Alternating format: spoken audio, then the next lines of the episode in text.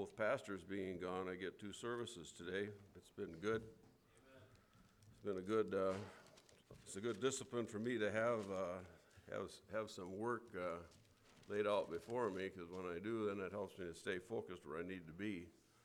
The Lord's really blessed in, uh, in these past weeks and given me opportunity to preach and doing some, uh, some more hardcore study. Because it's important, it's all about the souls of men. Uh, whether, whether they're here at Plaque Road or they're in Lebanon or if they're in FCC, the jail over here or wherever uh, across the world, all the souls of the need of the souls of men is uh, universal. They need Christ, and uh, it's up to us to be able to get that message out to them. We need to go to them.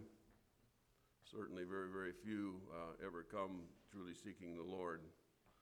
But uh, turn in your Bibles to uh, Proverbs chapter 28. Sometimes uh, the Proverbs are called a sermon in a sentence because most of them are sharp, uh, short and they're terse and they're, they're uh, directed onto just one main thought. And this, certain, this one certainly is one of those. You probably heard it taught and preached many times because it is a familiar verse. I've used it many, many times preaching in a jail, doing one on one Bible studies, counseling, and so on. Uh, the number one need, again, universally in this world is, is salvation. And people sometimes need to be shown the truth of where they stand before God before then they can make an overture to come to Him in repentance and faith. So, Proverbs chapter 28, verse 13, it's recorded in God's Word, the Bible.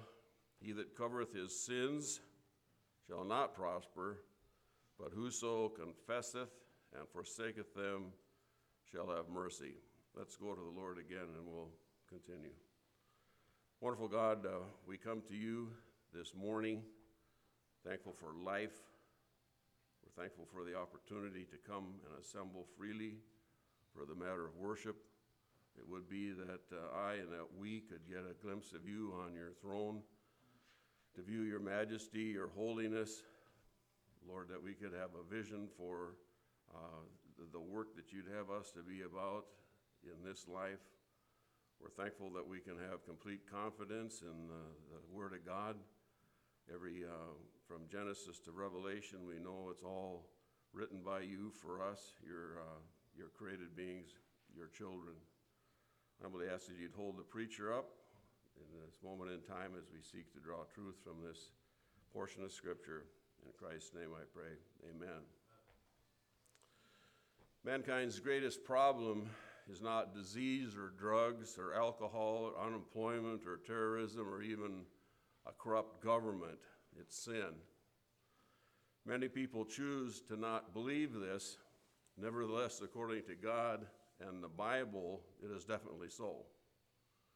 The worst thing that could ever befall any human being is to die with unforgiven sin and spend eternity in hell. The Bible says in Psalm 9, verse 17, the wicked shall be turned into hell, and all the nations that forget God.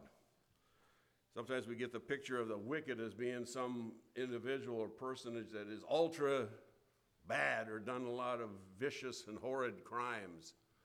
And that may be very well so, but the word actually means simply something that's criminal, something that's hostile to God, a person that's guilty of sin against God or man. It's talking about those that are morally, spiritually corrupt.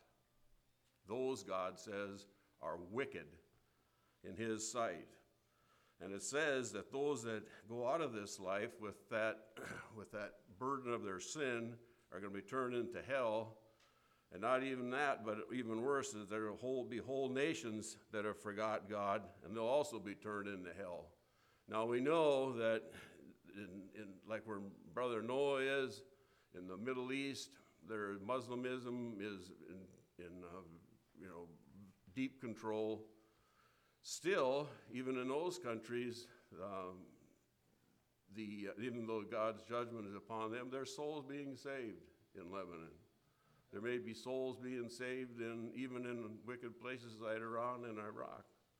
There may be souls that have been saved as the result of witness of servicemen in Afghanistan, places that are that have people uh, Christians have been able to get and be able to affect the souls of men. And it's important to remember that the seriousness of the judgment that God has upon sin. We like to paint ourselves, and you know, if we would paint a picture of ourselves, it would be a pretty nice rosy picture.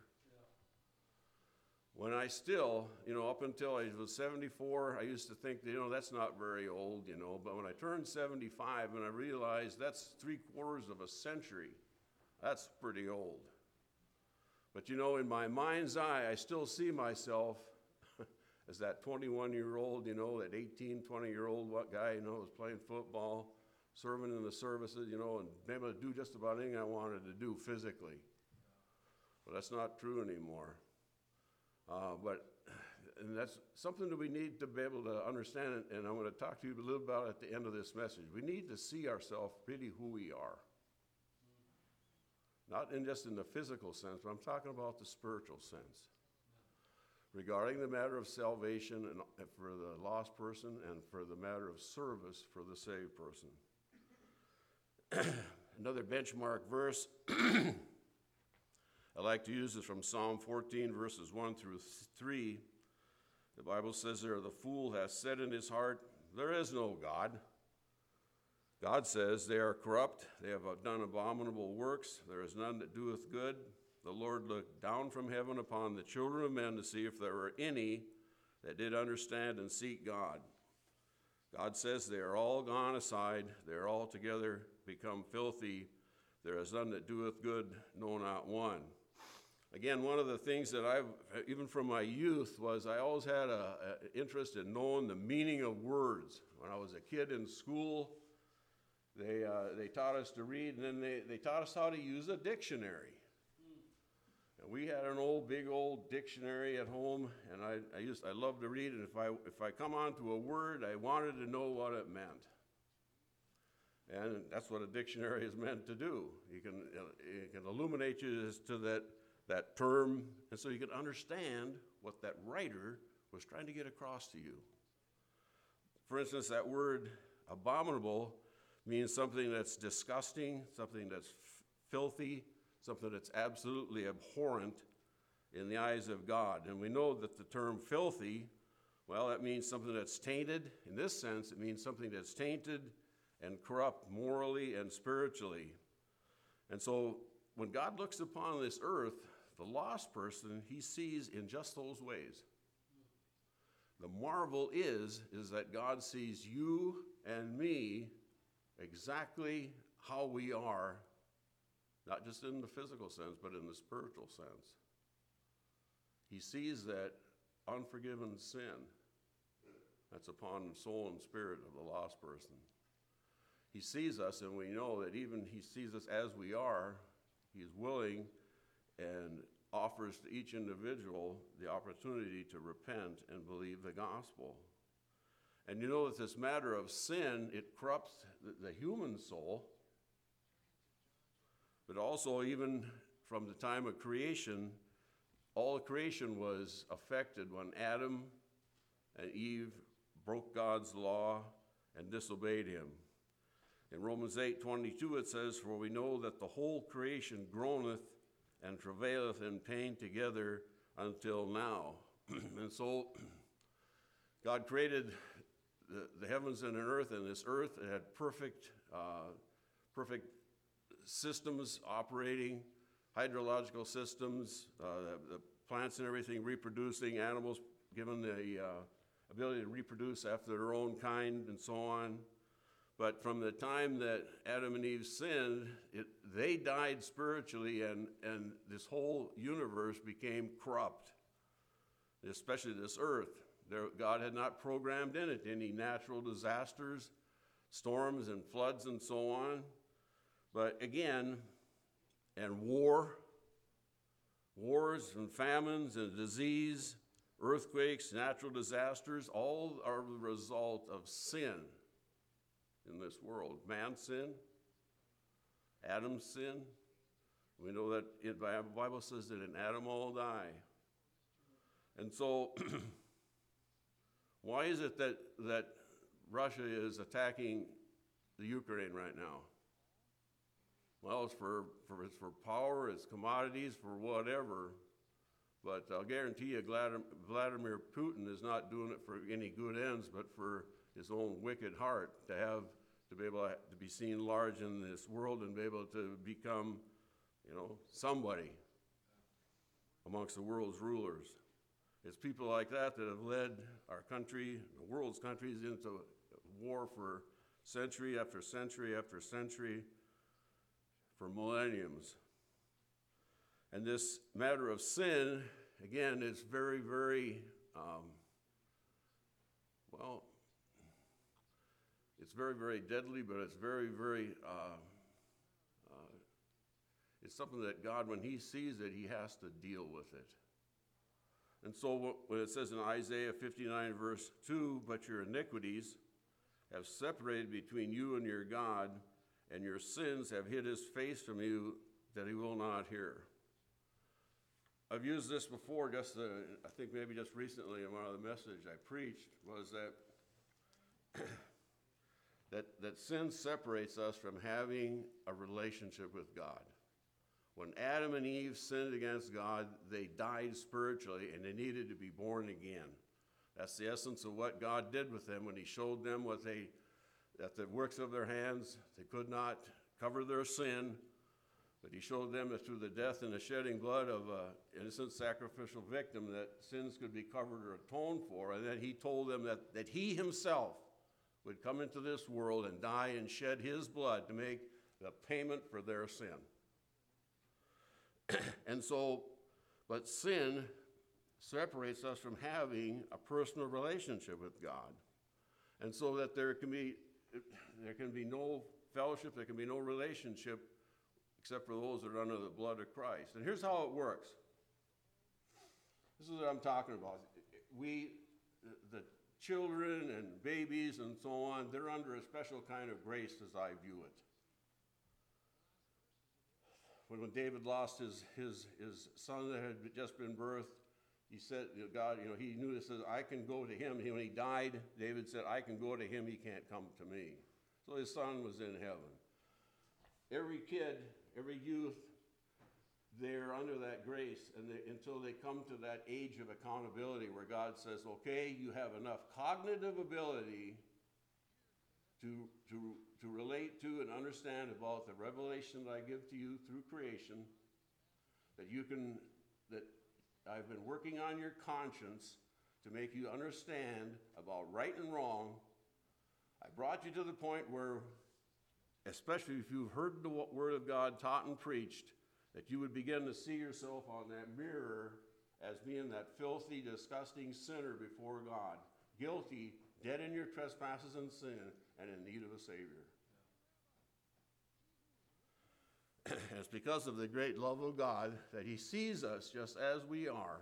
He was willing to die for our sins, even the, the most wretched individual that walked the face of this earth the blood of Jesus Christ can, can cleanse him or any person from that yeah. sin, that we not be personally accountable before God.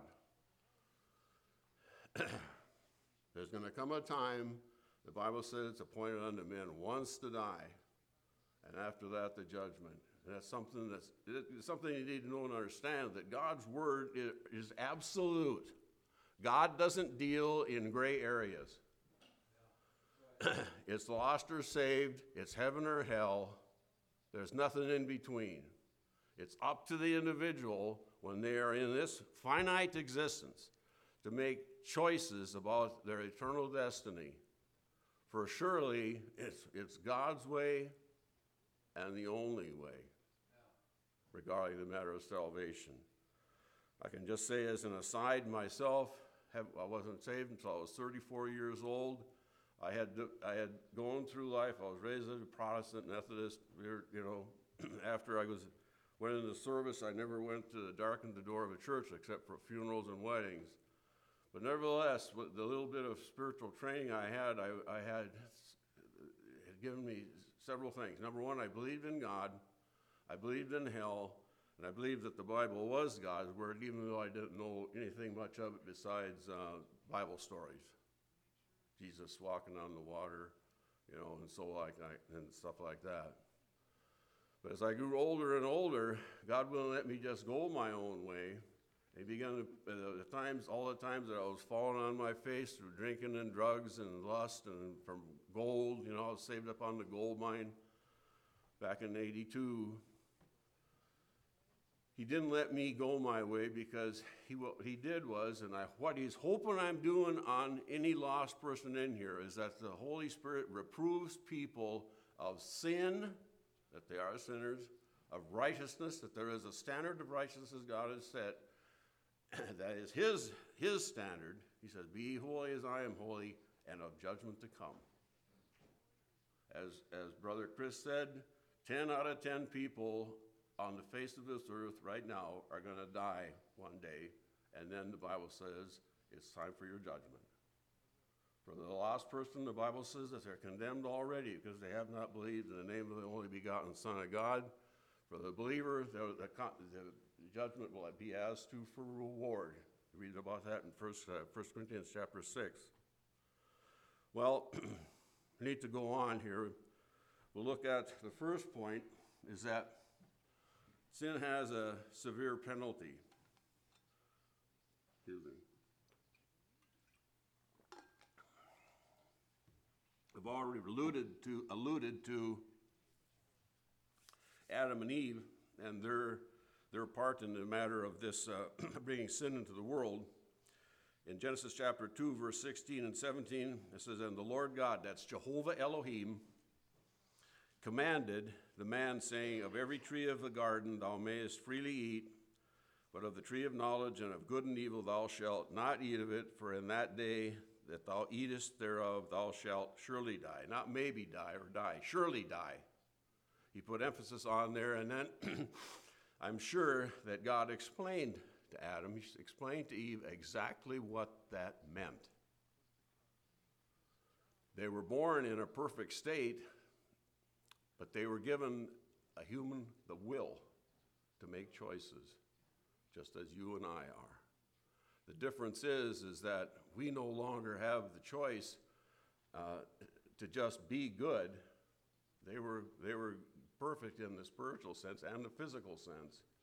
But when they made the choice to, to uh, disobey God and take of that fruit, being tempted by, this, by the snake, by, serp, uh, by the devil, uh, they died spiritually and they need to be born, born again. Because we know Romans 6.23, Brother Chris also brought this verse up. It's a benchmark verse too. It's one of those verses that rolls off the tongue just like water over a dam.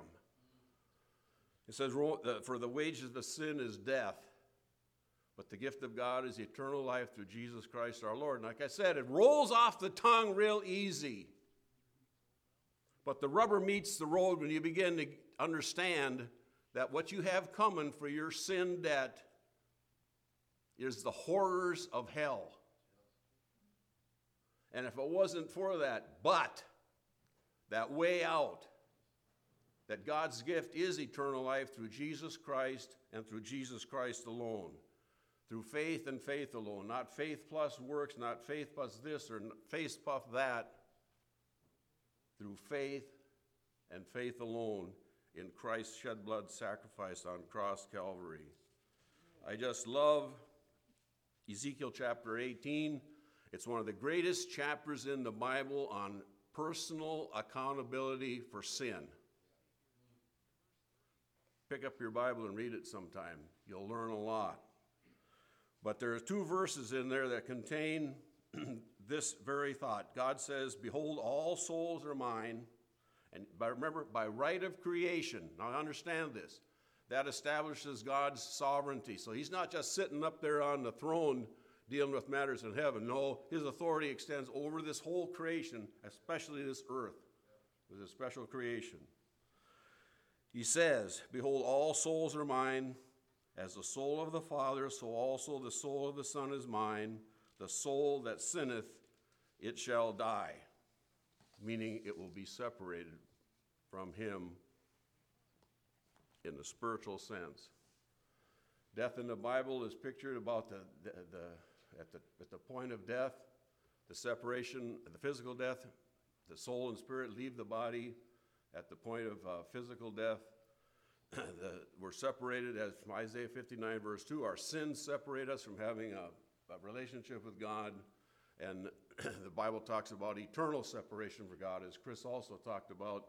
Sin and death and hell is going to be cast into the lake of fire at the time of that final judgment.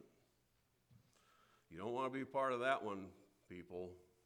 You don't want to be a part of that judgment because it'll be forever sealed in that awful place where you're going to pay and pay and pay for those lies, for those times that you stole, for the times that you did things wrong against your parents, however old you are, the times that you took God's name in vain when you had an evil and empty thought. God will hold us accountable. He will hold you accountable because He must. Because He says, Be holy as I am holy. And that is the standard that He has set for rightness with Him. There's no sinners in hell.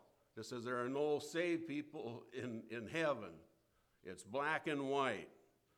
And so when it says there in Revelation 21, verse 8, about the fearful, those that hold back, and the unbelieving, those that say no to the things of God. And the abominable, that's bad. And murderers, that's bad. Whoremongers, that's bad. Sorcerers, idolaters, that's bad. And all liars shall have their part in the lake which burneth with fire and brimstone, which is the second death, eternal separation from God. One unconfessed lie condemns you before God. And the weight of that one sin will carry you straight to the center of the earth, to the fires of hell, if you have not confessed it before God and sought his forgiveness. So, man, man has many ways of dealing with his sinfulness. Number one, we, we tend to deny it or trivial, trivialize it. 1 John 1 8 says, though, if we say we have no sin, we deceive ourselves, and the truth is not in it. Jeremiah 17, verse 9 says, but, um, uh, oh, just hold up. I got to go back, I forgot. Jeremiah 17, verse 9. That's one of those that uh, rolls off the tongue too, except when you get tongue tied.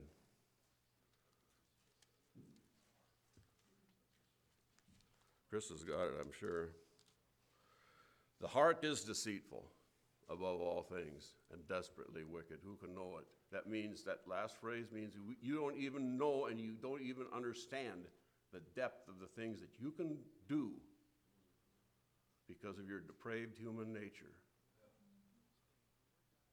You see, you can't see the future. You do not see the influences that the world and the flesh and the devil will have upon you as you go down life's path.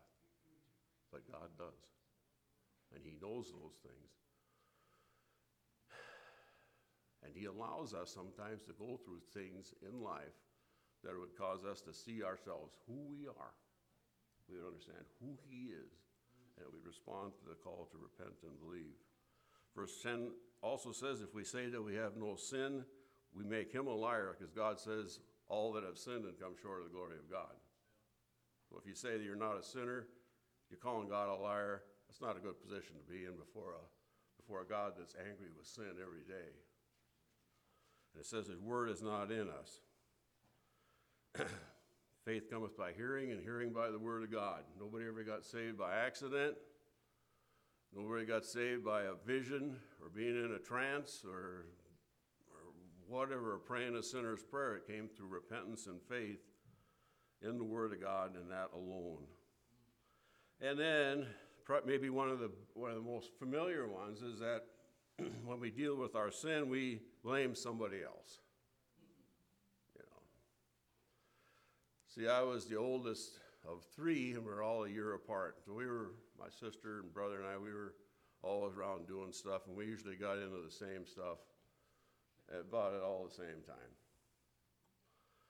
But since I was the oldest, and the two younger ones what they would do is they was two against one, see, and they'd blame their brother Jim. Jim did it. Jim did it. We didn't do it. We're, you know. Well, I, of course, I didn't do anything. I'm the I'm the good guy. Yeah. Well, my mom figured that out. She just, if she couldn't get a resolution, just take us all three out and paddle us, and that was good. So it's beginning to teach me about accountability for lying. So, as I said, we use this example from Adam and Eve. Um, when Jesus came to them in the garden after they had sinned, he said, and he said, Who told thee what thou hast that, that thou wast naked? He says, you know, who told you that? Because they, they didn't know before, they didn't have any guilt about being uh, unclothed. He says, and he asked them, Hast thou eaten of the tree whereof I commanded thee that, that thou shouldest not eat? And so he asked them a direct question, and what he wanted them to do was to confess their sin. What he wanted them to do, what he wants the lost sinner to do, is simply to confess their sin before him and seek forgiveness, ask for forgiveness.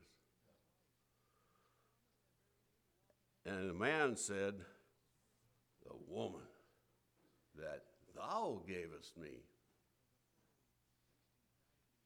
to be with me, she gave me of the tree and I did eat. So Adam, the big macho dude, he blames his wife, and then he even says, God, you, you did it. You gave her to me, you know. I didn't know. Yeah, he did. He talked to him personally, and he told him and he explained to him exactly what was uh, in that command to, to not eat of that, that fruit of that tree, lest they surely die. Nothing about repentance there. And the Lord God said unto the woman, What is this that thou hast done? He gives her a chance. He's asking her to own up to what she had done. And the woman said, The serpent beguiled me, and I did eat. Well, that's true, but it still didn't make, she didn't own up and, and become responsible for what she had done. Um, when, you know, it was an interesting thing, you know, God always does that. He always gives the lost sinner an opportunity to repent. You know, when, uh, when Cain killed Abel, let me see here if I can find that. When he, after Cain killed his brother, uh,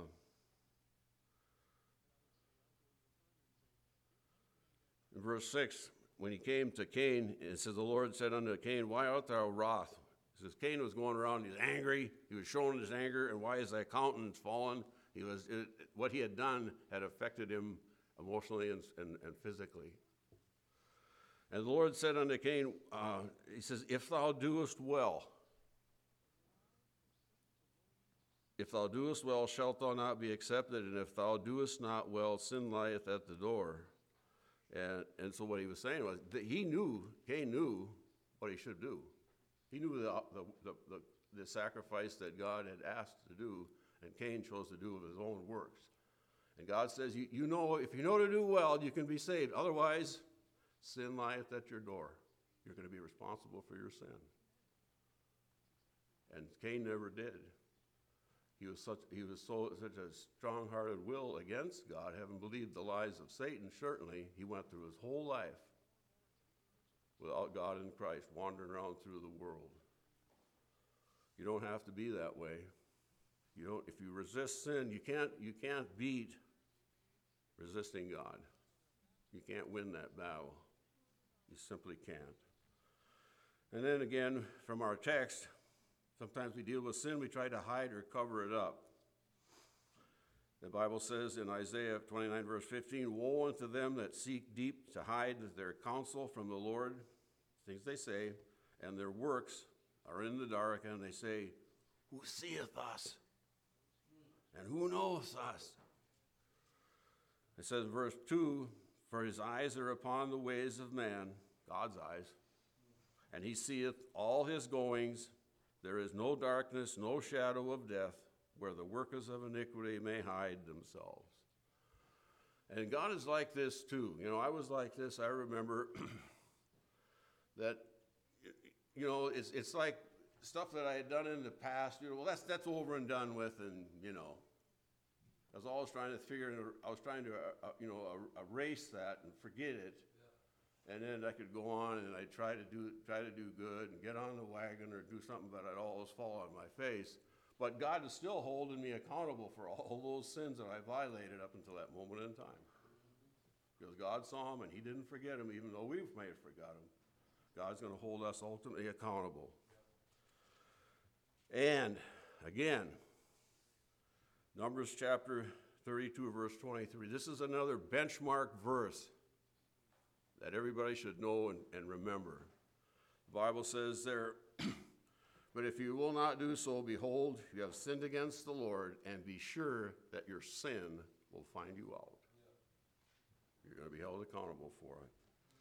God accepts no excuses for the violation of his law. We have all kinds of reasons why we do what we do, but there is no excuse. And I want to make this point now so that I don't forget. Um, I, I've been preaching this and bringing this message about he that covereth his sin shall not prosper, pointing towards the lost man. But the same thing is true for the saved man. If we, the Bible says, if we know to do good and it doeth it not, God says it is sin. And for, for us, when we go presumptuously against God in doing the things that we know we shouldn't do, God's going to hold us accountable for that. And he will, he's going to, the difference is, is that he's going to deal with us uh, as a child, as a child of God. A, faithful parent deals with the sin in his child's life that they'll come back into obedience. And so sometimes God will slap our hand, He'll give us a slap on the butt, or He might even get more serious because He want for our own good, He wants us to give those things off, leave those things off, turn to Him, seek forgiveness, and then go on serving Him. the Bible says very clearly in Romans chapter 2, verse 1, it says, Therefore thou art inexcusable, O, o man, whosoever thou art that judgest, for when thou judgest another, thou condemnest thyself, for thou that judgest doest the same things. So when we point at somebody else that they did this or they did that, more than likely we have done the same things ourselves. And that was the teaching that Jesus gave in Matthew chapter 7, where he talked about, you know, get the, get the beam out of your own eye before you go and deal with the speck in somebody else's. So deal with your own sin in your own life before you go talking to somebody else about what's going on in theirs. Um, it's about being real and it's about uh, knowing who you are. I'm going to share a little illustration with you at the end of the service about that importance of knowing who you are. The truth is, we cannot establish our own righteousness. Ecclesiastes chapter 7, verse 20, it says, there is not a just man upon the earth that doeth good and sinneth not. Now, again, it's not that we can't do some good, it's that we cannot be good. Everything, we cannot be holy. Everything that we do, God requires that it would be perfect and in, in accordance with his, God, with his word and his will. We can't do it. That's what the Ten Commandments were written for. They were to convict people about their need of a Savior. Because no, no person could ever look at those and say, I've done all that. Yeah. Lie.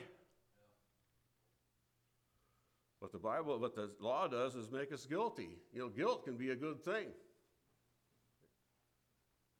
Well, once you understand we're, we're guilty and we're, and we're responsible for the things that we have done, then we can deal with confessing them and forsaking them. The Bible says, who can, who, who can say, I have made my heart clean, I am pure from my sin? Proverbs 20, verse 9. well, I'll share a little illustration for you. Probably some of you have heard this already because I've used it a few times, but it was a very dramatic thing in showing about the cleansing that we need of sin. when we were living at Sourdough, my youngest stepson, Benjamin, he, uh, he was about four years old, and you know, he was all boy. He had his Tonka trucks, he had his grader, he had his loader, he had all those, and he'd, he'd get all his stuff out. And up north of us, there was a place, Hogan, uh, LDS had set up a, a gravel pit and a big rock pit and so on. We've been up through looking around and wrote, and Benjamin saw all those, you know, equipment and stuff in there. So he had his own uh, uh, sand pit, and he'd be out there and he'd be digging and working, and he'd, he'd be out there from morning till noon. And when he'd, he'd be have dirt up in the air, he'd, be, he'd come in and he'd be black from head to foot, except his little, his, he had baby fine blonde hair. And his, his hair would be the only thing that would be clean. So she'd get called in to, to come to lunch, and Benjamin would be all, you know, you know, just, you know. She'd pick him up, she'd take him into the laundry room, she'd set him down in the laundry tub, strip him, and then she'd wash him all off. And then when he was clean, then he could come and sit down with us.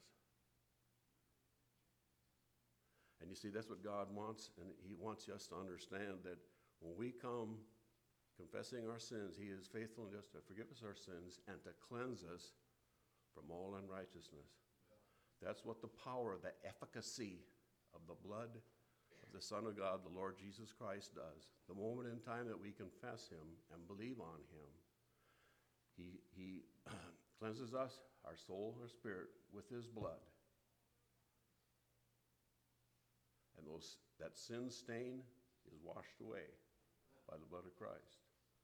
And with that, that here's something to this, a little, little rabbit trail. Lost people cannot be indwelt by the Holy Spirit. It can't happen. But what does happen, we know, is that when the individual confesses their sin, God, uh, not by works of righteousness he's done, but according to his mercy, saved us by the washing and regeneration, renewing the Holy Spirit. The Holy Spirit washes us and he, of our soul and spirit, and then he moves in. Remember? Paul said, What? Know ye not that your body is the temple of the Holy Ghost? Okay? For the, for the saved person, you have that earnest from God that he has come in and he's indwelt you. And it's the Holy Spirit then that works on, their, on our conscience to make us even more and to try to fine tune us into being uh, led by the Spirit of God and His work in our life. Salvation is by through repentance and faith and faith alone. When Jesus came preaching repentance for salvation, um, he didn't come preaching some prosperity gospel. He don't say, "Believe on me, and I'm going to give you all this stuff." He said, Repent, for the kingdom of heaven is at hand. What he was primarily concerned with and only concerned with was the way of salvation. He didn't sugarcoat anything, he didn't try to tell people that they were good to go. That's what people want to hear, you know, from religion. They want to say, well, you can do this, you can do that, be baptized, do this, give a little bit, come to church once in a while and you're good to go. No, God doesn't say that's the way, that, that's religion. Satan is not against religion, he's against Christ. Any religion that does not preach the whole truth and nothing but the truth of the gospel message is not anything of God. And this is the book that you're to use for your guide, for your faith, and your practice. Not what something come in a commentary, not what some joker said from the pulpit. If it doesn't line up with this book, you leave it alone. You remember the Bereans, when they heard the preaching, the Bible says they searched the scriptures daily to see if it was so. You do that. If anything that comes from my mouth from this scripture about scripture, if it isn't, if you don't believe it, go in the book and see. If it isn't, if it isn't true from God. I don't claim to be anything, but I know that this book is holy, and I am not. Salvation recalls, involves recognition of sin. You'll recognize this story very, very well, but again, it, it, it refutes anything that has to do with works or religion that is not of Christ. Now, listen. Two men went up into the temple to pray. This is of the Pharisee and the publican one a Pharisee and the other a publican, a tax collector. The Pharisee stood and prayed thus with himself. Note with himself. He uses God's name, but he didn't really care about God. He says, I thank thee that I am not as other men are, extortioners, unjust, adulterers, or even as this publican. He says, I fast twice in the week. I give tithes of all that I possess. And so this, this guy, he was as close, he was out in the court uh, outside the, uh, the temple, and I'm sure he was up as close as he could get to the temple, and he stood there in his fine robes and so on, and he mouthed those words himself to aggrandize himself. Look at how great I am. That's the way the Pharisees were. They were pride uh, exemplified. they believed that they were good to go simply by being in Abraham, by being a Jew, and they were justified by their works. They had spent centuries after centuries codifying God's law, watering it down into it was just a matter of do this, do that, and uh, had nothing truly to do with, with God or Christ. But then it says of this publican, this tax collector, he stood afar off. He was, a, he was way off into the corner someplace. And he wasn't going like this, he was going like this. Listen. And the publican standing afar off would not lift up so much as his eyes unto heaven, but he smote upon his breast, saying, God be merciful to me, a sinner. You get it? He confessed his sin and he came seeking forgiveness and God's mercy. And then Jesus said, I tell you that this man, the publican, went down to his house justified in the legal sense. He had been exonerated, his sin debt had been paid. The wages of sin is death, but the gift of God is eternal life in Jesus Christ our Lord. He was born again in that moment in time. He, went from the family of the world, the family of the devil. He was born into God's family. The Bible says, As many as received him, to them gave he power to become the sons of God, even to them that believe on his name. That's the greatest thing that I can claim right now is that I'm a son of God by faith in Christ. he says, For every man, for everyone that exalteth himself, like the Pharisee, shall be abased. That means you're going to be brought down. And he that humbleth himself shall be exalted, shall be brought up. Well, the picture is for that Pharisee, if he died in his sin, he was brought down to hell, whereas that publican, he was sealed in his, in his eternal destiny going to heaven. Confession and faith is believing. Romans 10 9 through, 10, 9 through 10, it says that if thou shalt confess with thy mouth the Lord Jesus and shalt believe in thine heart that God hath raised him from the dead, thou shalt be saved. It says, for or because with the heart man believeth unto righteousness. That exercises his human, his will, the power of his will. The human will is one of the most powerful things in, in this whole existence. It's very, you, you can't make somebody believe something. You can't make anybody do anything, really, unless you force them. And you can try and try and try, but you're just like that mule or something like that when they, when they set their feet, you know, and I've seen it so many times. I've seen it so many times that it grieves me to the core of my being. I've preached hundreds of times into the jail.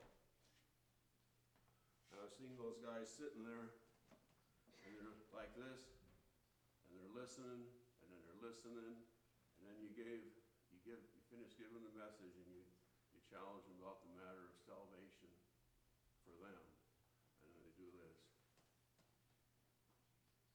They sit back and they cross their arms, and that says, I know that they've said no. Don't be like that. That was the way that publican was. That's the way any person that hears the message and chooses not to believe, you're just going to go on in your unbelief.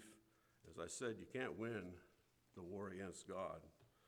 Jesus said, Verily, verily, I say unto you, he that heareth my word and believeth on him that sent me hath, present tense, everlasting life, and shall not come into condemnation, but is passed from death unto life. Everybody knows John 3:16, that whosoever believes in him should not perish, but have everlasting life. John 3:18 says, but, but the individual is condemned already because they had not believed in the name of the only begotten Son of God.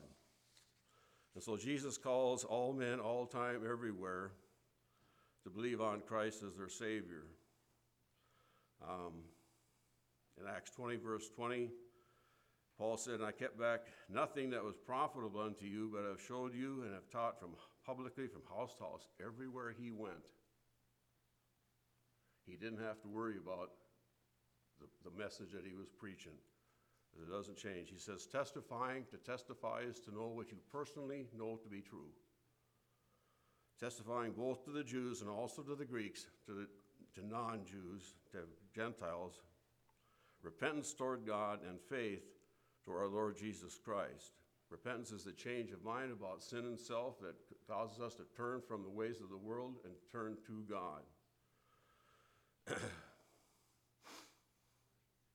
the end result of an individual refusing to accept responsibility for his sin will land him in hell when he dies.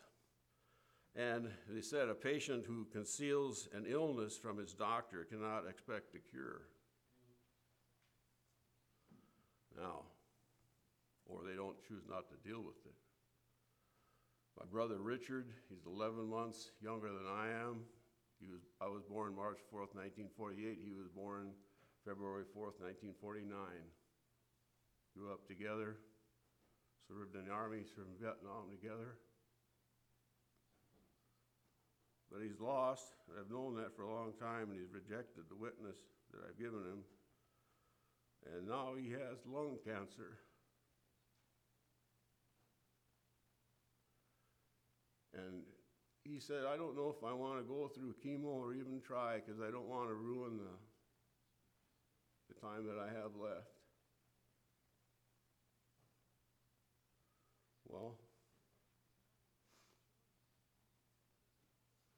if he doesn't, he's going to surely die. He's going to surely die and go to hell because he feels he's good to go just the way he is.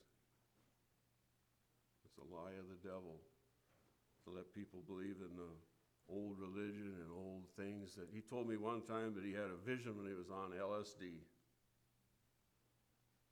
That God told him, says, all you got to do is go to the light when you're dying, you'll be okay. And he believes that.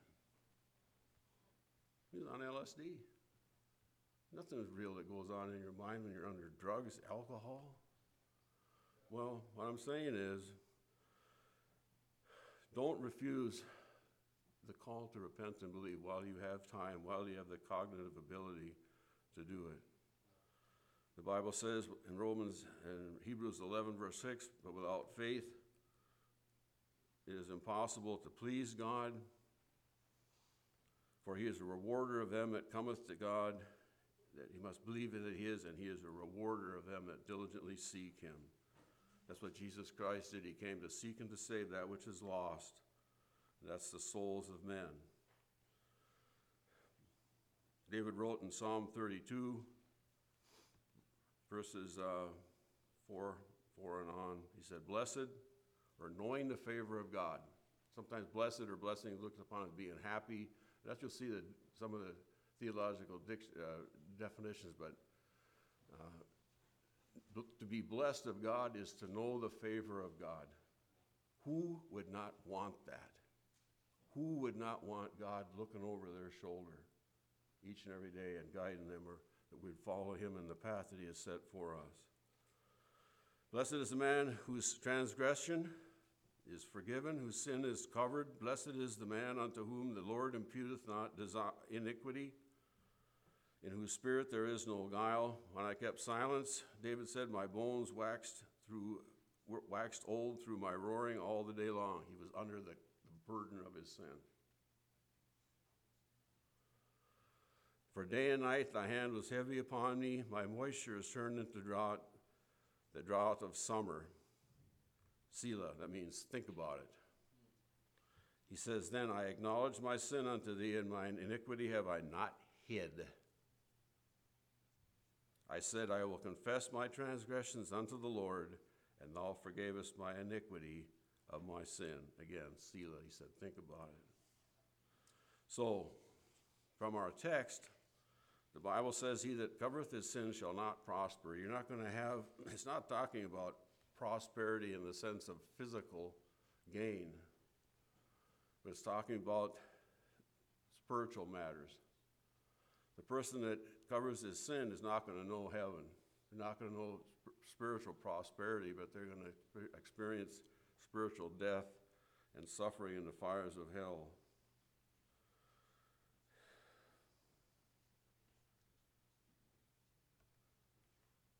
As I said, there was a friend of mine. He used to uh, say, you, you need to know who you are. Uh, this friend of mine, I grew up with him. He was one of the smartest guys I ever knew. He could, he could do anything with tools and mechanical, physical. He could do anything. But he went to Vietnam. We went into Vietnam together.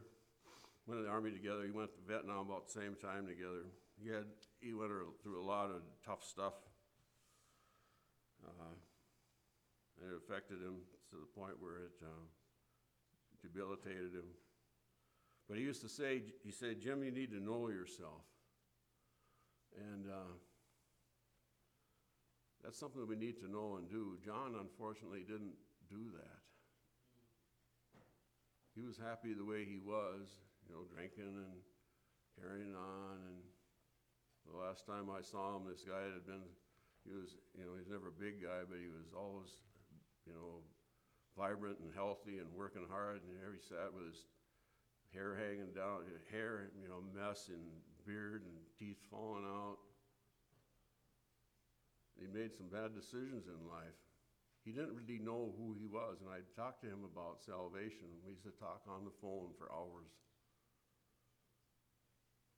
And he went off into eternity. Very likely, they said he had a blood aneurysm in his throat, and in, a minute in time, he was gone.